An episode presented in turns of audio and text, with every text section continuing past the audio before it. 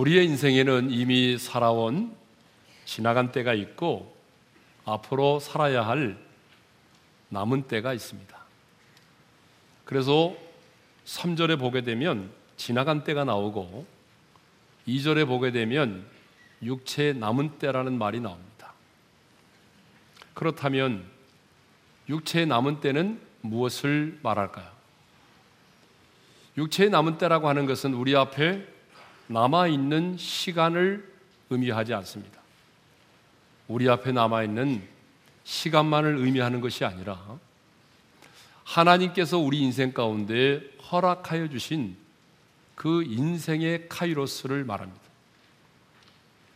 좀 더 구체적으로 말씀드리면 우리 육체의 남은 때는 하나님을 위해서 복음을 위하여 살아갈 수 있도록 하나님께서 저와 여러분의 인생 가운데 허락하여 주신 시간을 말하죠.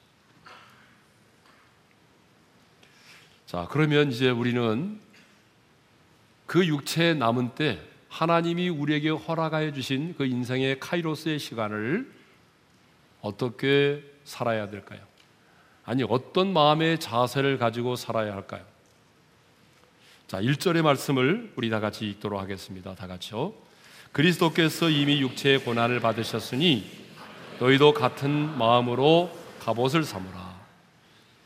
자, 우리 육체의 남은 때를 어떻게 살아야 되느냐? 그것은 마음으로 갑옷을 삼으라고 하는 것입니다. 여러분, 마음의 갑옷이라고 하는 게 뭐예요? 마음의 무장을 말하죠. 아, 마음을 무장하라. 어떤 마음의 무장이죠? 예수님께서 육체의 고난을 받으셨던 것처럼 우리도 예수님처럼 고난 받을 각오, 십자가를 질 각오를 하라는 거예요. 우리 육체의 남은 때를 좀 어떻게 하면 편하게 살까를 생각하지 말고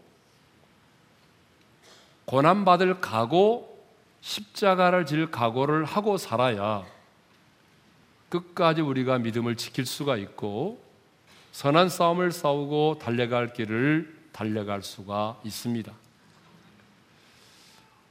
우리가 이렇게 마음의 무장을 하고 살아야 우리의 인생 가운데 고난이 닥쳐와도 우리가 불평하거나 원망하지 않고 고난을 이겨내고 당당하게 살아갈 수가 있습니다. 그래서 여러분의 육체의 남은 때를 마음의 무장을 하고 십자가를 질 각오, 고난을 받을 각오를 하시고 살아가시기를 바랍니다. 자, 우리는 육체의 남은 때를 하나님의 뜻을 따라 살아야 되는데요. 우리는 지난 시간에 소극적으로 하나님의 뜻을 따라 산다는 것이 무엇인지를 살펴보았어요. 자, 소극적으로 하나님의 뜻을 따라 산다는 것은 바로 사람의 정욕을 따라 살지 않는 것입니다. 그래서 2절에 이런 말씀이 있어요. 2절을 읽겠습니다. 다 같이요. 그 후로는 다시 사람의 정욕을 따르지 않고 하나님의 뜻을 따라 육체의 남은 때를 살게 하려 함이라. 그러니까 사람의 정욕을 따라 살지 않는 것이 뭐예요? 그게 바로 하나님의 뜻을 따라 사는 거예요. 그런데 사도 베드로는요, 3절에서 사람의 정력을 따라 사는 것을 뭐라고 말하냐 그러면 이방인의 뜻이다라고 말하고 있어요. 자, 우리 3절을 읽겠습니다. 다 같이요. 너희가 음란과 정력과 술 취함과 방탕과 향락과 무법한 우상 숭배를 하여 이방인의 뜻을 따라 행한 것은 지나간 때로 촉하도다. 그럼 이방인의 뜻이 뭐예요? 음란과 정욕과 술 취함과 방탕과 향락과 무법한 우상 숭배라고 하는 거죠. 이것들은 하나님을 알지 못하는 이 세상 사람들의 삶의 방식이에요. 삶의 습관들이에요.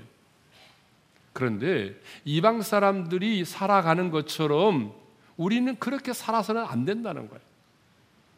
음란과 정욕과 술 취함과 방탕과 향락과 무법한 우상 숭배의 삶을 살아서는 안 된다라고 하는 거예요.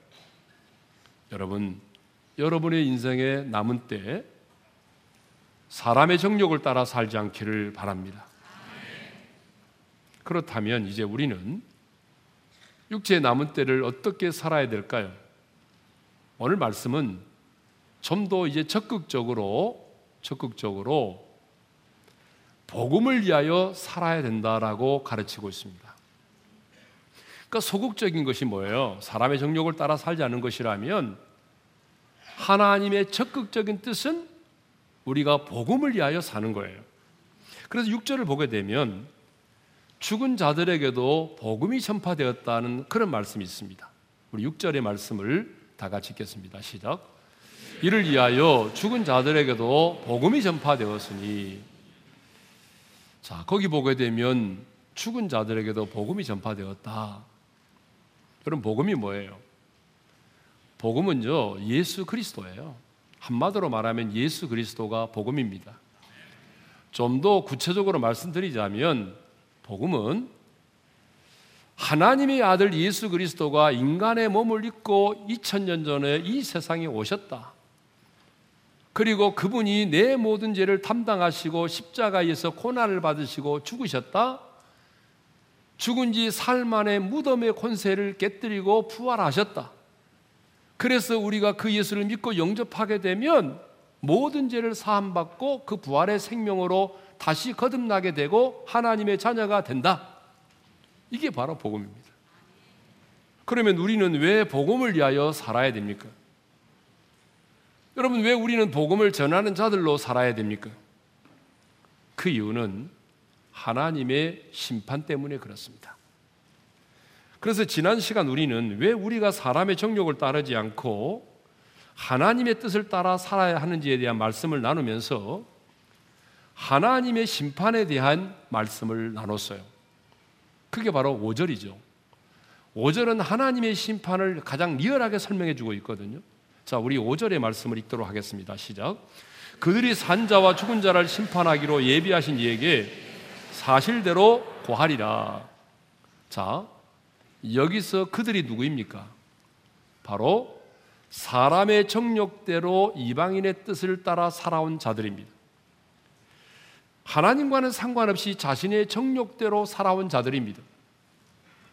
그런데 그들이 산자와 죽은 자를 심판하시는 하나님 앞에서 자신들이 지은 제약들을 낱낱이 사실대로 고하게 되는 날이 온다는 거예요.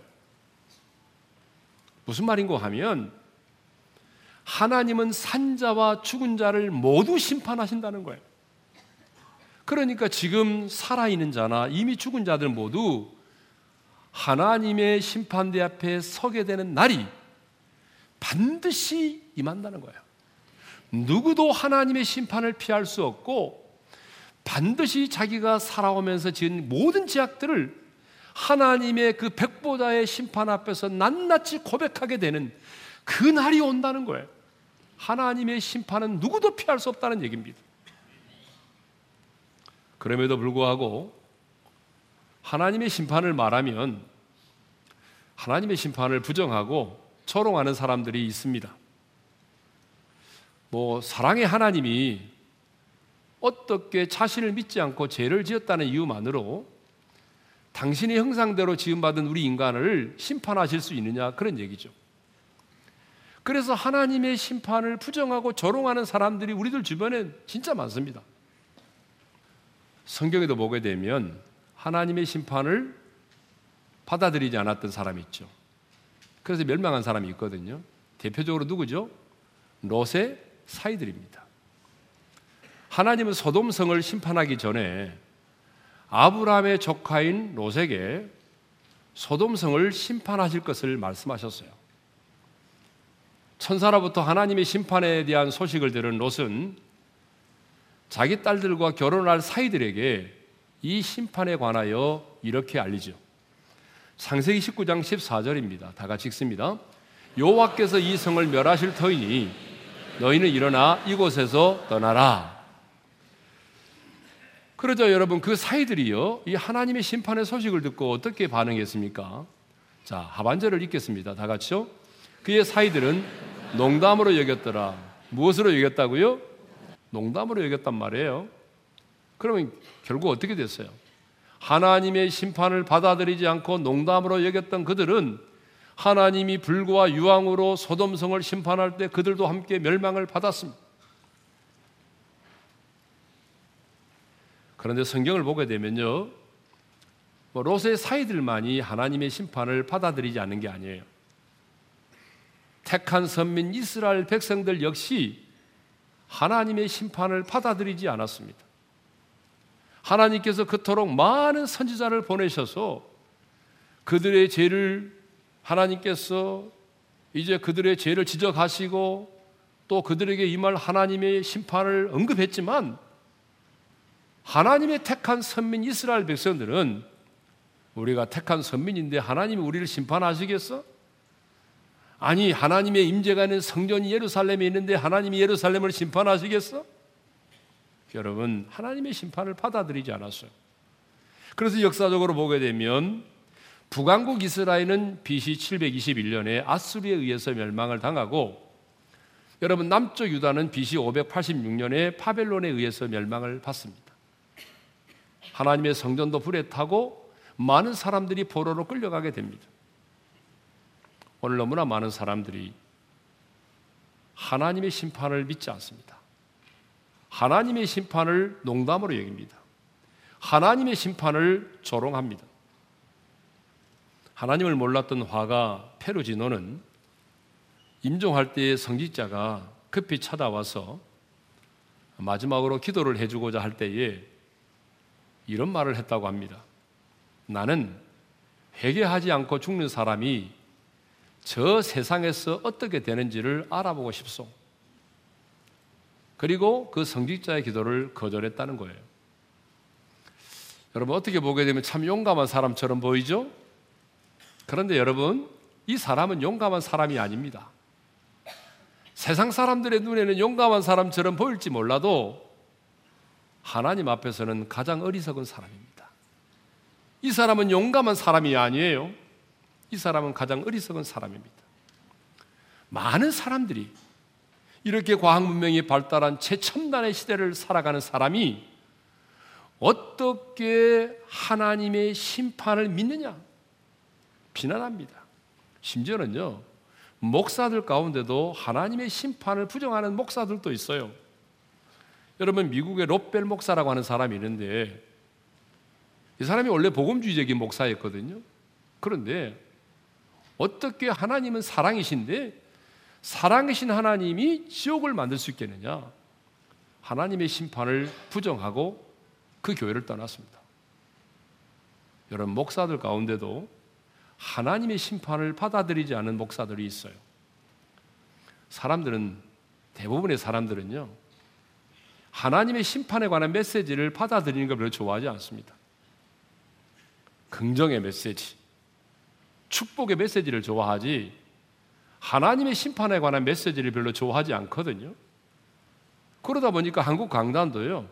언제부터인지 여러분 이렇게 하나님의 심판의 메시지가 점점 사라져 가고 있어요.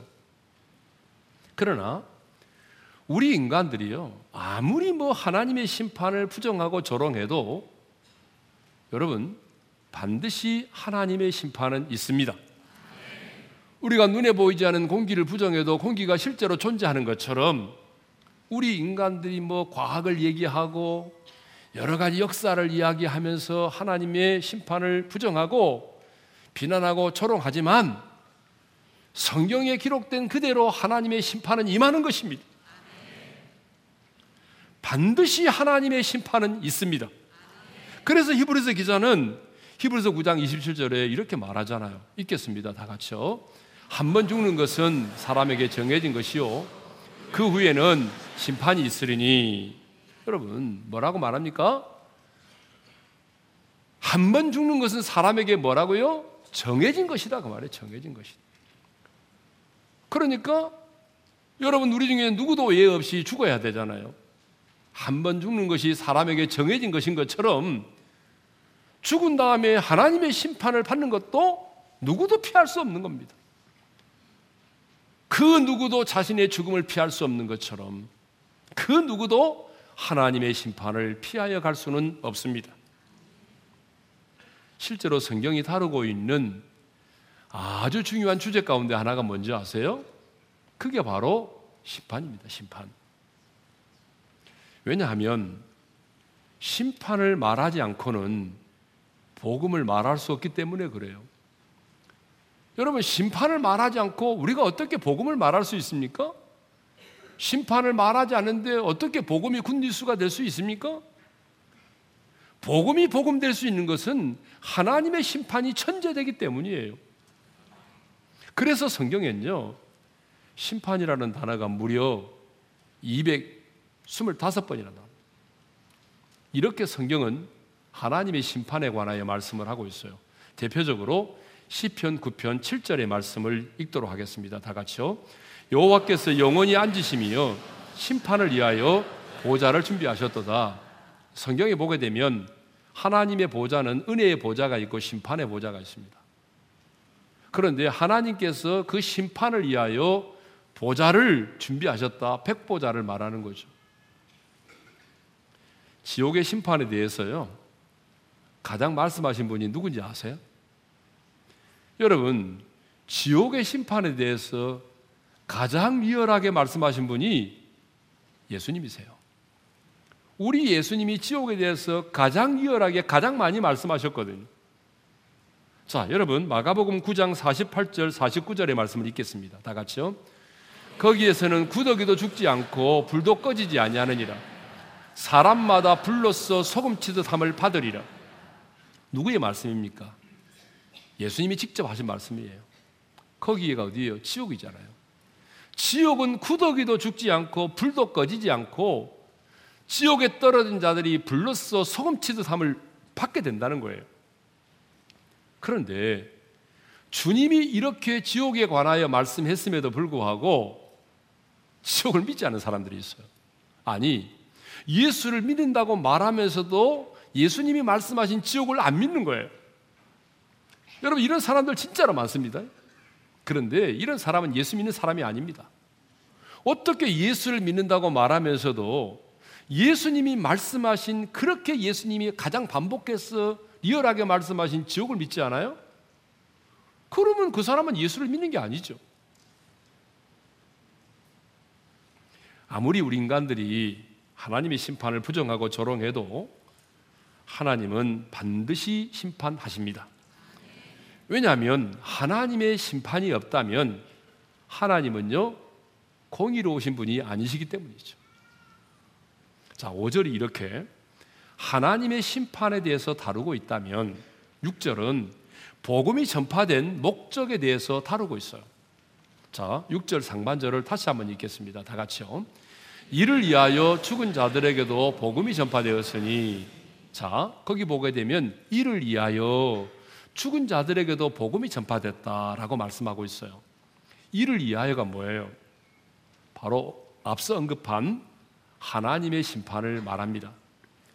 하나님의 심판을 인하여 복음이 전파되었다라고 말하잖아요. 죽은 자들에게도 복음이 전파되었다.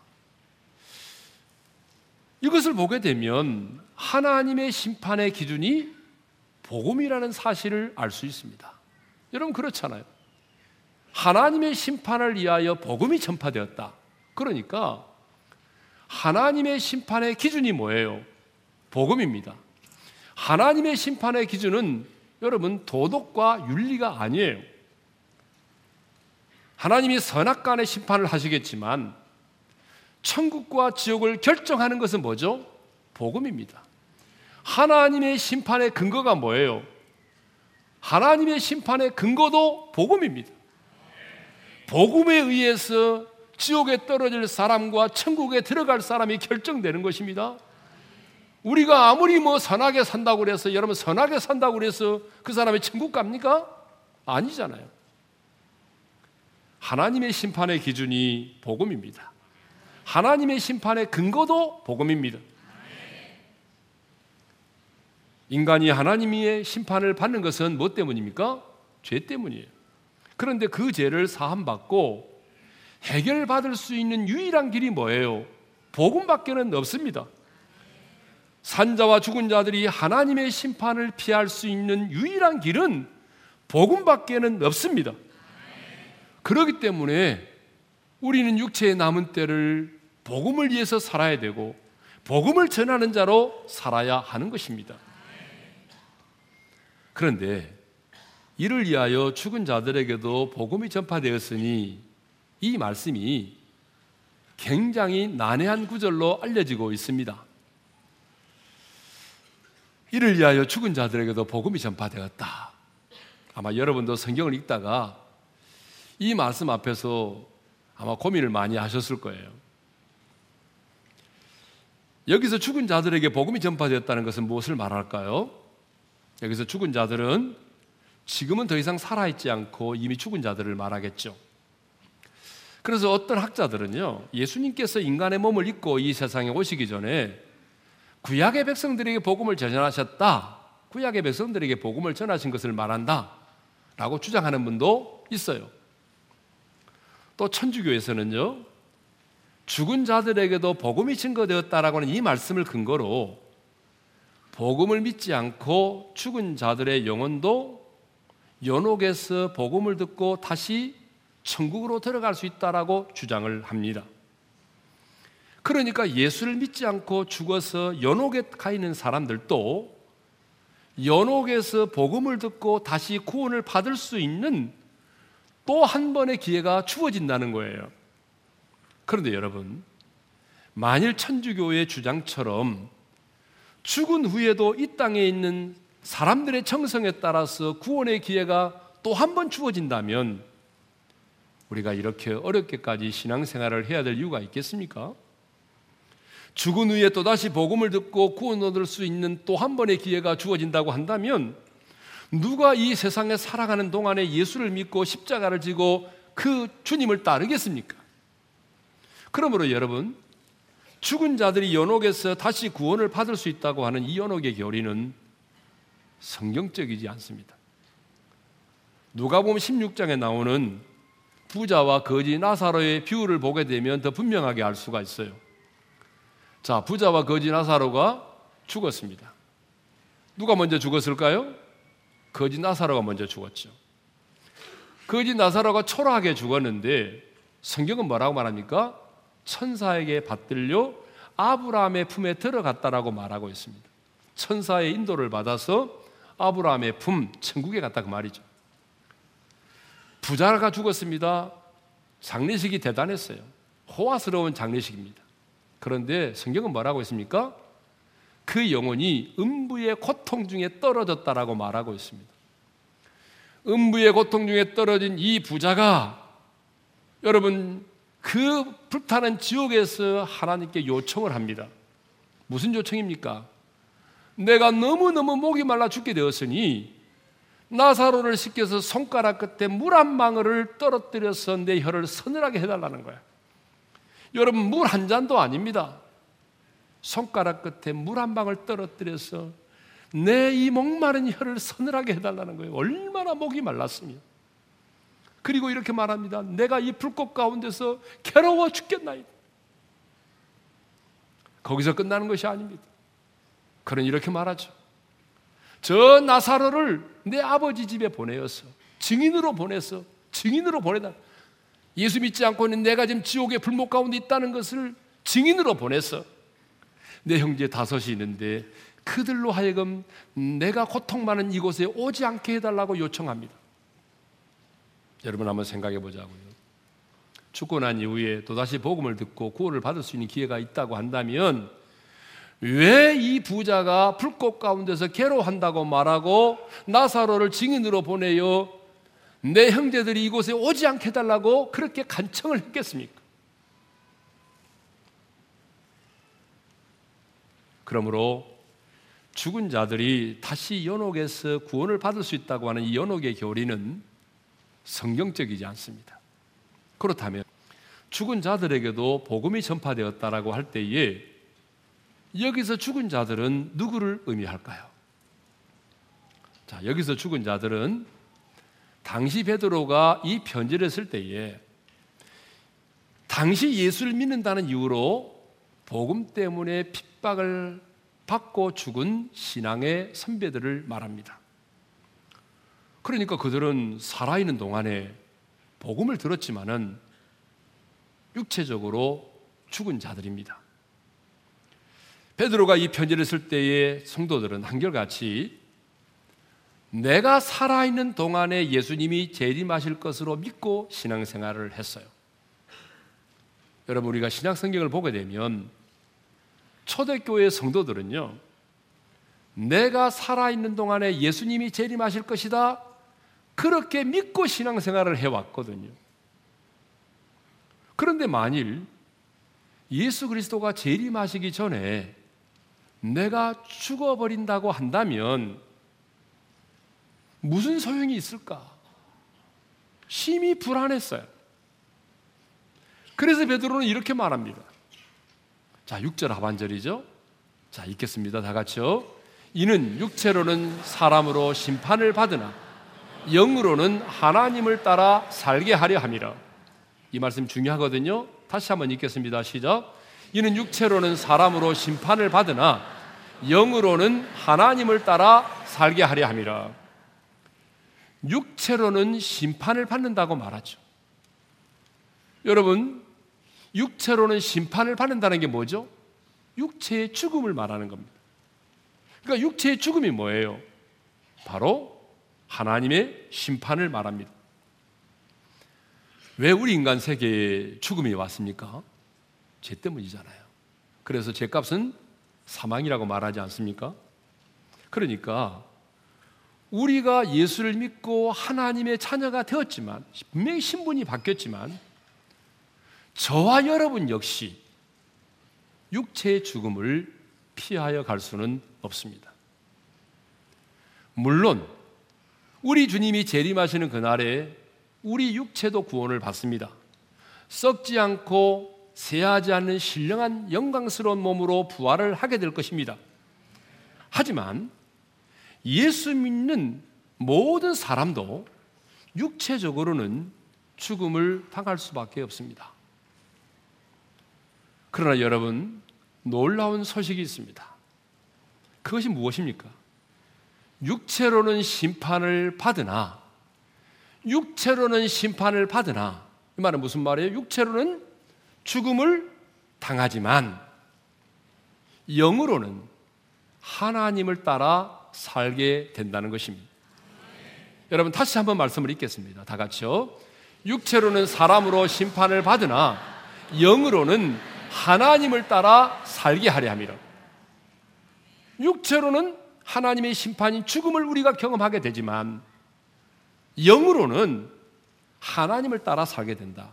이전 성경은 하나님처럼 살게 된다. 그렇게 말하고 있어. 그러면 영으로는 하나님을 따라 산다는 것은 무엇을 의미할까요? 그것은 하나님의 생명, 곧 부활의 생명을 가지고 사는 것을 말합니다. 그렇습니다.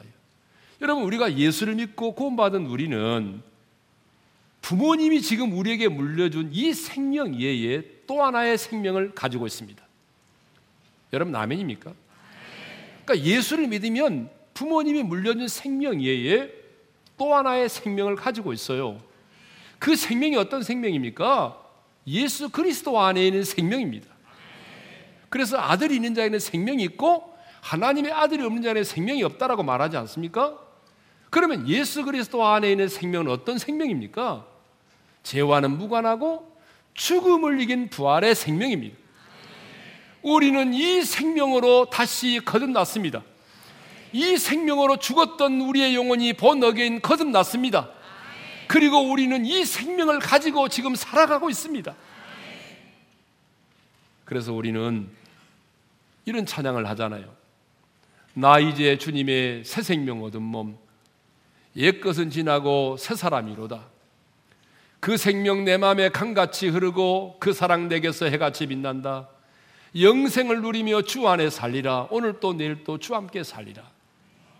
여러분 이 찬양의 가사처럼 그대로입니다.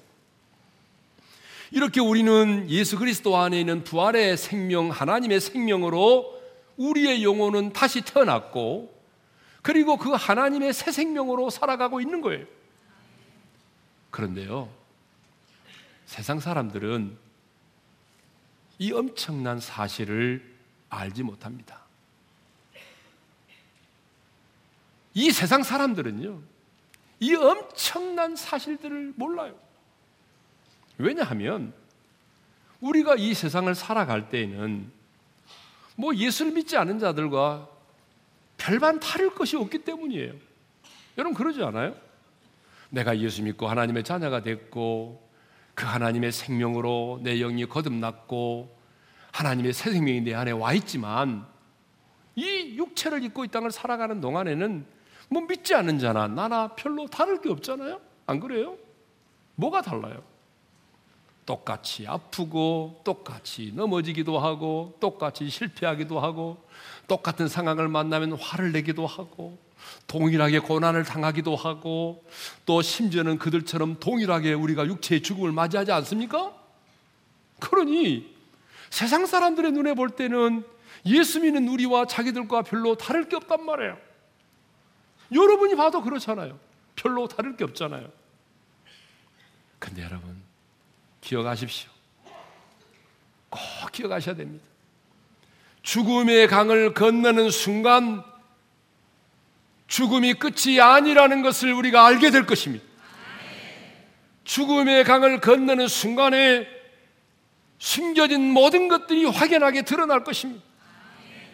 죄를 사함받은 자와 그렇지 않은 자, 하나님의 생명을 가진 자와 하나님의 생명이 없는 자, 죽음의 강을 건너는 그 순간 확연하게 드러날 것입니다. 죽음의 강을 건너는 그 순간 여러분 지금까지 우리 눈에 보이지 않았던 것들이 보여지기 시작할 것입니다. 어둠이 너 보이고 빛도 보일 것입니다. 하늘의 천군 천사도 보이고 어둠의 영들도 보이기 시작할 것입니다. 죽음의 강을 건너는 순간 누가 죽은 사람이었고 누가 살아있는 사람이었는지를 알게 될 것입니다. 죽음의 강을 건너는 순간에 누가 온전한 사람이었고 그들이 우리를 핍박할 때 말한 것처럼 누가 미친 사람이었는지를 여러분 죽음의 강을 건너는 순간 알게 될 것입니다. 죽음의 강을 건너는 순간에 누가 저주받은 사람이고 누가 복을 받은 사람인지 죽음의 강을 건너는 그 순간 우리는 알게 될 것입니다.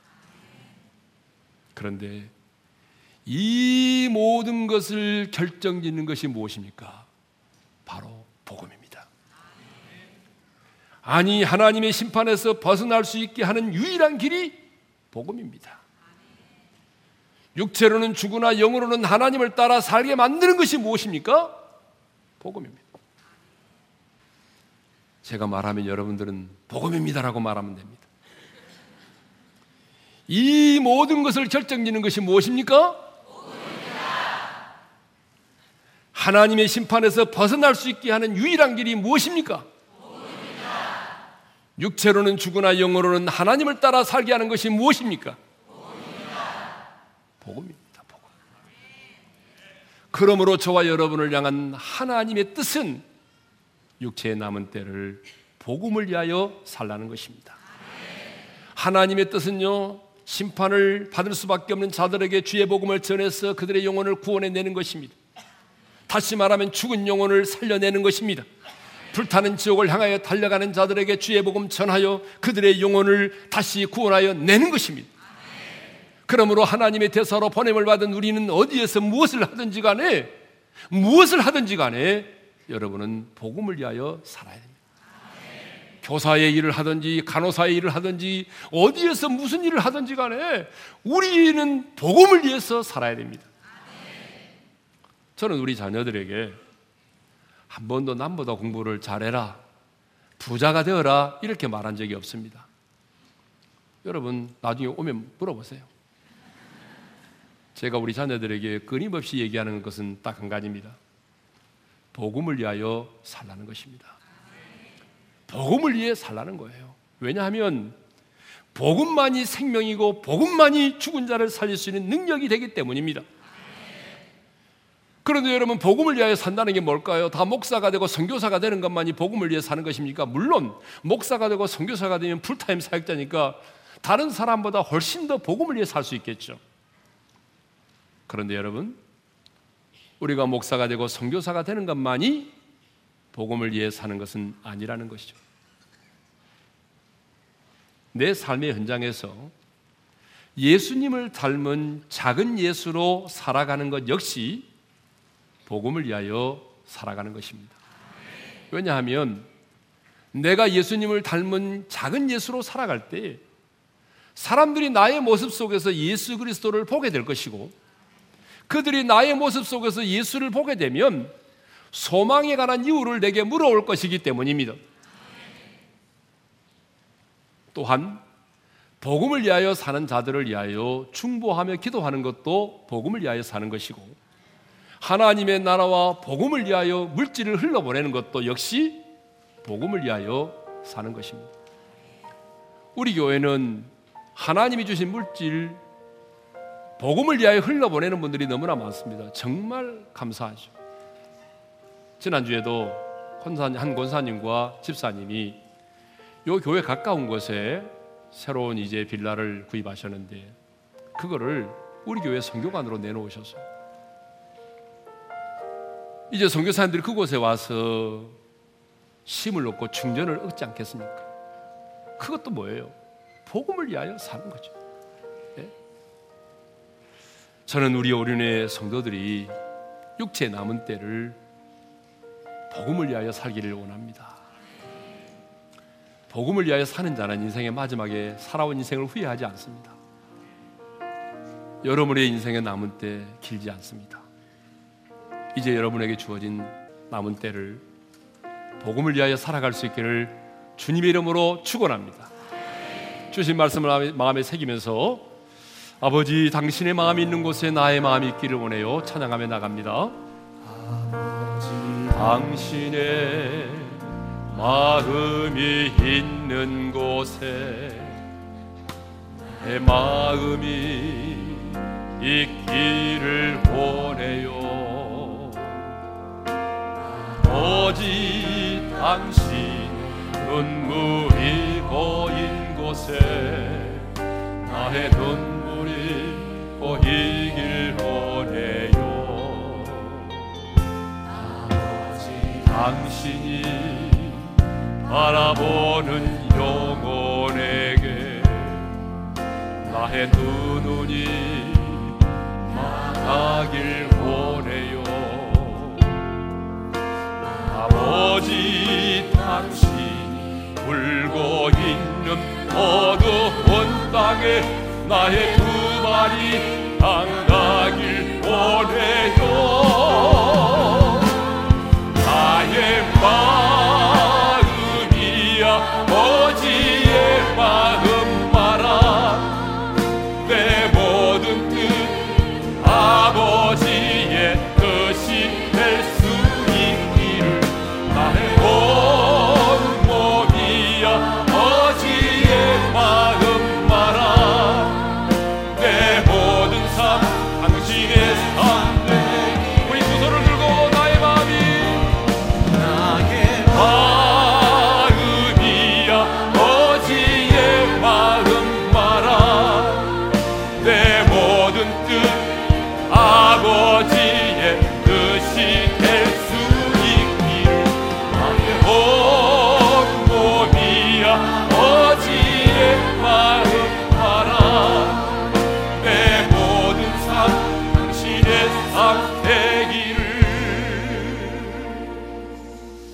한번 눈을 감고 주신 말씀 안에 새기며 기도합시다. 우리 인생에는 이미 살아온 지나간 때가 있고 하나님께서 우리에게 허락하신 살아야 할 남은 때가 있습니다. 여러분의 인생의 남은 때가 얼마라고 생각하세요? 길지 않아요. 그러니까 남은 때라고 말하죠. 여러분이 생각하는 것만큼 우리 육체의 남은 때가 길지 않아요. 여러분 육체의 남은 때를 어떻게 살아야 됩니까? 소극적으로는 사람의 정욕을 따라 살아서는 안 되죠. 적극적으로는 복음을 위하여 살아야 됩니다. 왜요?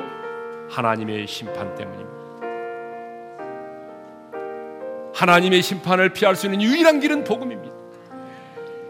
육체로는 심판을 받느라 영으로는 하나님을 따라 살게 만드는 것이 복음입니다. 여러분의 인생에 남은 때 어디에서 무엇을 하든지 간에 복음을 위하여 살아갈 수 있기를 바랍니다.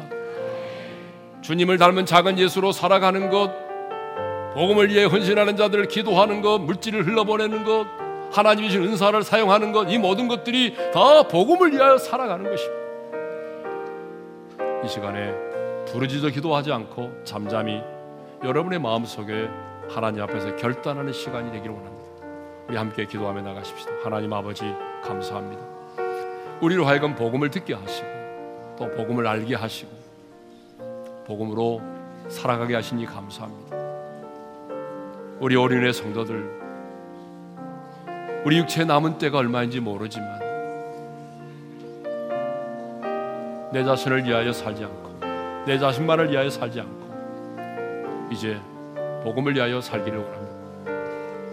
주님을 닮은 작은 예수로 살아가게 하여 주시고 내가 어디에서 무엇을 하든지 간에 복음을 위하여 살아가게 하여 주십시오. 복음을 위하여 사는 자들을 위하여 기도하게 하시고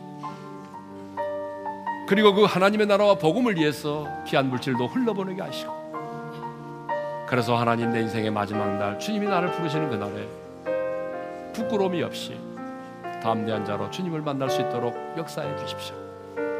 우리 어린의 모든 성도들이 복음을 위하여 살다가 하나님 앞에 부르심을 받는 그날에 주님으로부터 착하고 충성된 종이라고 하는 인정을 받을 수 있도록 은혜를 베풀어 주십시오. 이제는 우리 주 예수 그리스도의 은혜와 하나님 아버지의 영원한 그 사랑하심과 성령님의 감동, 감화, 교통하심 육체에 남은 때 복음을 위하여 살기로 다짐하고 돌아가는 모든 지체들 위해 이제로부터 영원토로 함께 하시기를 축원하옵나이다. 아멘.